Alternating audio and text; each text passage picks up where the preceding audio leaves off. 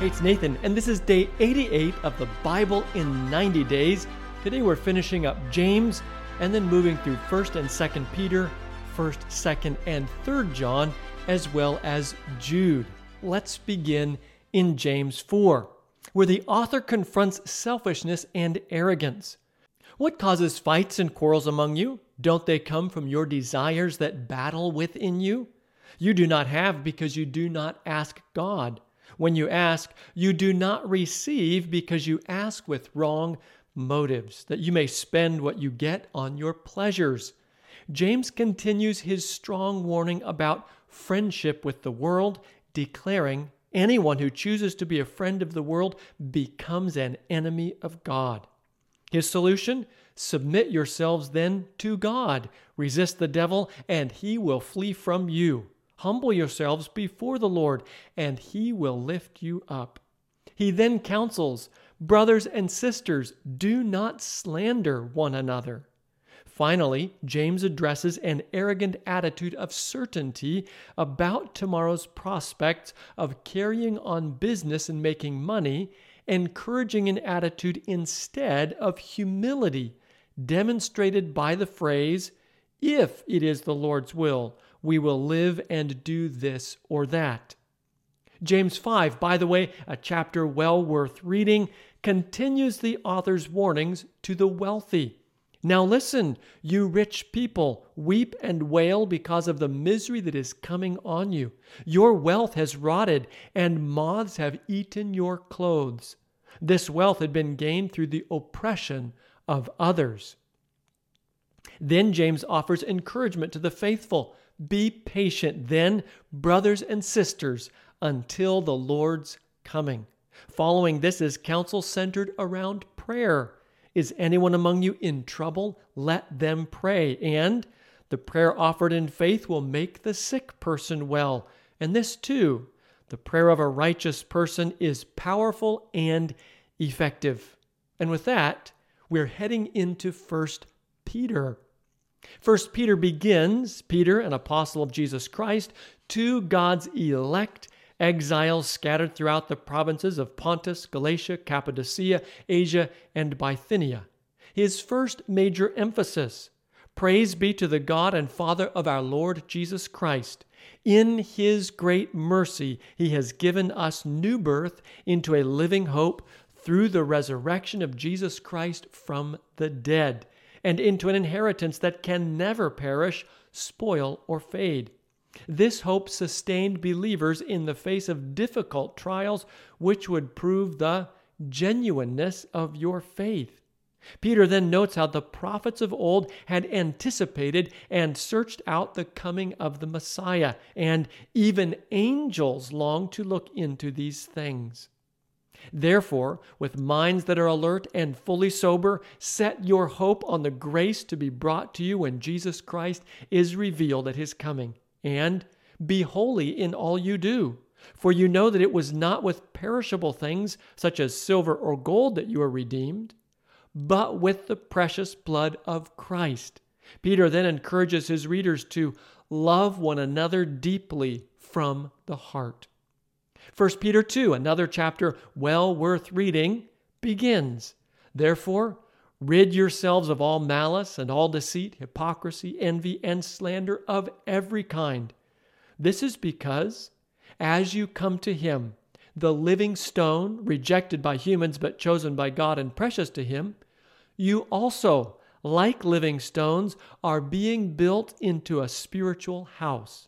Peter also informs the believers, you are a chosen people, that you may declare the praises of Him who called you. Peter then urges the believers to live such good lives among the pagans that they may see your good deeds and glorify God. He also encourages submission for the Lord's sake to every human authority. This is followed by counsel to slaves, whom he encourages by pointing to the example of Jesus.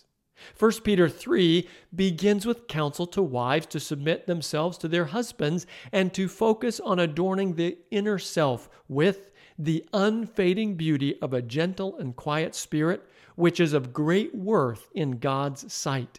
Then counsel is given to husbands. In the same way, be considerate as you live with your wives, and treat them with respect. Then he gives general counsel. All of you, be like-minded, be sympathetic, love one another, be compassionate and humble. Repay evil with blessing. Because of this you were called so that you may inherit a blessing. In his general counsel, he notes further, it is better, if it is God's will, to suffer for doing good than for doing evil. This attitude would reflect Christ's love, who suffered once for sins, the righteous for the unrighteous. 1 Peter 4 begins with Peter observing, since Christ suffered in his body, arm yourselves also with the same attitude, because whoever suffers in the body is done with sin. Christians would suffer abuse on account of their loyalty to Christ, but the abusers will have to give account to him who is ready to judge the living and the dead. Peter continues his guidance to the church with, the end of all things is near, therefore be alert and of sober mind so that you may pray. Above all, love each other deeply, because love covers over a multitude of sins. He also encourages the church to use their Spirit-given gifts. The remainder of the chapter returns again to the topic of suffering, instructing believers not to be surprised by it, but instead to rejoice inasmuch as you participate in the sufferings of Christ, so that you may be overjoyed when his glory is revealed. 1 Peter 5 offers guidance to the elders. Be shepherds of God's flock that is under your care. And to the younger, submit yourselves to your elders, then to the whole church. Humble yourselves, therefore, under God's mighty hand, that he may lift you up in due time. Cast all your anxiety on him, because he cares for you. He also warns them to be alert and sober, because the devil prowls around like a roaring lion. The chapter and book concludes, peace to all of you who are in Christ Jesus. 2 Peter 1, by the way, a chapter well worth reading, begins, Simon Peter, a servant and apostle of Jesus Christ, to those who through the righteousness of our God and Savior Jesus Christ have received a faith as precious as ours. Then Peter observes, his divine power has given us everything we need for a godly life through our knowledge of him who called us by his own glory and goodness. Paul proceeds to encourage the believers to make every effort to grow in the faith, ultimately becoming mature in love. Peter also declares, I will always remind you of these things, even though you know them and are firmly established in the truth you now have. Noting that, because his death was approaching, he wanted to ensure the church was well grounded. For we did not follow cleverly devised stories when we told you about the coming of our Lord Jesus Christ in power, but we were eyewitnesses of his majesty. The chapter ends by affirming the reliability and importance of Scripture. At the same time, Peter warns the church in the second chapter that there were also false prophets among the people, just as there will be false teachers among you. They will secretly introduce destructive heresies. Many will follow their depraved conduct and will bring the way of truth into disrepute. Peter then cites several examples which serve to demonstrate that the Lord knows how to rescue the godly from trials and to hold the unrighteous for punishment on the day of judgment. Peter then speaks further about the bold and arrogant false teachers who are like unreasoning animals, warning that they will be paid back with harm for the harm they have done. 2 Peter 3, by the way, another chapter well worth reading, finds the apostle wrapping things up, doubling down on the caution against false teachers. Above all, you must understand that in the last days scoffers will come, scoffing and following their own evil desires. He notes specifically that they would call into question the promise of Christ's coming, to which he countered, do not forget this one thing, dear friends. With the Lord, a day is like 1,000 years, and 1,000 years are like a day. The Lord is not slow in keeping his promise, as some understand slowness. Instead, he is patient with you, not wanting anyone to perish, but everyone to come to repentance. Believers are then encouraged to live holy and godly lives, making every effort to be found spotless, blameless, and at peace with him. He also includes this fascinating comment about Paul. His letters contain some things that are hard to understand. With that, we're on to 1 John, and the first chapter is well worth reading. John begins there in chapter 1. That which was from the beginning, which we have heard, which we have seen with our eyes, which we have looked at and our hands have touched, this we proclaim concerning the word of life.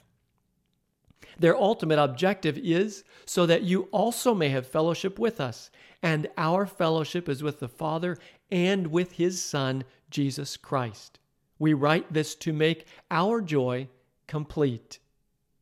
He then expands on the message, specifically noting that if we claim to have fellowship with him and yet walk in the darkness, we lie and do not live out the truth.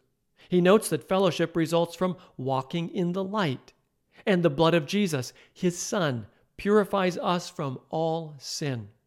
John then warns that no one can rightly claim to have no sin, but that if we confess our sins, he is faithful and just and will forgive us our sins and purify us from all unrighteousness.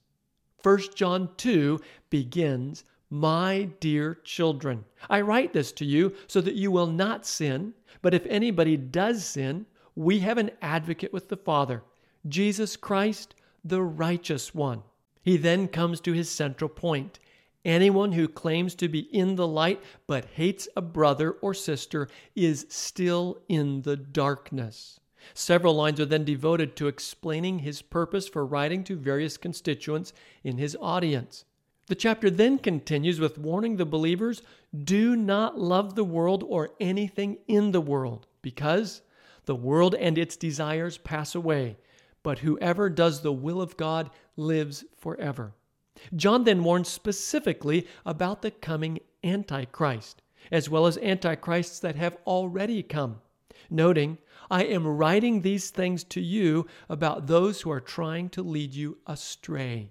1 John 3 begins, see what great love the Father has lavished on us, that we should be called children of God. This status as children of God anticipated that when Christ appears, we shall be like him, for we shall see him as he is. John then comes back to the topic of sin. Everyone who sins breaks the law. In fact, sin is lawlessness. His discussion on sin continues for several lines, including, the one who does what is sinful is of the devil, because the devil has been sinning from the beginning. The reason the Son of God appeared was to destroy the devil's work. The author then specifically identifies that this means loving one another, which is the message you heard from the beginning. As an example of such love, John points to Jesus. He also addresses conscience and God's superiority over conscience. God is greater than our hearts. The chapter ends with a kind of summary statement. This is his command, to believe in the name of his Son, Jesus Christ, and to love one another as he commanded us. This is followed by noting that those who keep God's commands have the Spirit. 1 John 4, by the way, a chapter well worth reading, finds the author counseling the church to test the spirits to see whether they are from God, because many false prophets have gone out into the world. Those who speak truth can be identified by whether or not they acknowledge that Jesus Christ has come in the flesh. After this, John turns again to his central point. Dear friends, let us love one another, for love comes from God. This love is demonstrated by Jesus' atoning sacrifice for our sins. John continues reinforcing his teaching on love through the rest of the chapter. 1 John 5 finds the author addressing the connection between faith in Christ and obedience. Everyone who believes that Jesus is the Christ is born of God, and everyone who loves the Father loves his child as well. This is how we know that we love the children of God, by loving God and carrying out his commands. John then speaks more specifically to the Incarnation, including these lines. This is the testimony. God has given us eternal life, and this life is in his Son. Whoever has the Son has life. Whoever does not have the Son of God does not have life. John wraps up the book with some final affirmations, including, this is the confidence we have in approaching God, that if we ask anything according to his will, he hears us. The final lines of the chapter simply affirm the believer's faith, including, we know also that the Son of God has come and has given us understanding, so that we may know him who is true. And now to 2 John. By the way, a book well worth reading. It's only 13 verses, and it especially affirms the need for love to one another. And this is love, that we walk in obedience to his commands. As you have heard from the beginning, his command is that you walk in love. This teaching is threatened by deceivers who do not acknowledge Jesus Christ as coming in the flesh. Anyone who welcomes them shares in their wicked work. Near the end of the book, John writes, I hope to visit you and talk with you face to face, so that our joy may be complete. And then 3 John. By the way, only 14 verses. It's well worth reading, as it's so short. It's written to Gaius, of whom John notes, gave me great joy when some believers came and testified about your faithfulness to the truth, telling how you continue to walk in it. I have no greater joy than to hear that my children are walking in the truth. The letter is one of encouragement, including, we ought therefore to show hospitality to such people, that is, fellow missionaries, so that we may work together for the truth. A note of caution is made regarding a certain Diotrephes, who loves to be first and will not welcome us. He also stops those who want to do so, that is, welcome other believers, and puts them out of the church. John encourages Gaius to imitate good, and then mentions a Demetrius who is well spoken of by everyone. And that's pretty much it for 3 John. Now on to Jude. Jude is a brother of James and writes to a general audience, to those who have been called, who are loved in God the Father and kept for Jesus Christ. While a bit longer than 2nd or 3rd John, it's still only 25 verses and bears similarities to 2nd Peter. Expressing his deep motivation, Jude writes, I felt compelled to write and urge you to contend for the faith that was once for all entrusted to God's holy people. He warns of false teachers who have secretly slipped in among you. He then reminds the church of the judgment that has fallen on the wicked in the past, serving as an example of coming judgment. Continuing his critique of these people, who slander whatever they do not understand, he notes they are blemishes at your love feasts, eating with you without the slightest qualm, shepherds who feed only themselves. And then, a few lines later, these are the people who divide you, who follow mere natural instincts and do not have the Spirit. But you, dear friends, by building yourselves up in your most holy faith and praying in the Holy Spirit, keep yourselves in God's love and be merciful to those who doubt. The final lines of the text are worth quoting in full. To him who is able to keep you from stumbling, and to present you before his glorious presence without fault and with great joy. To the only God, our Savior, be glory, majesty, power, and authority, through Jesus Christ our Lord, before all ages, now and forevermore. Amen. And that's all for today.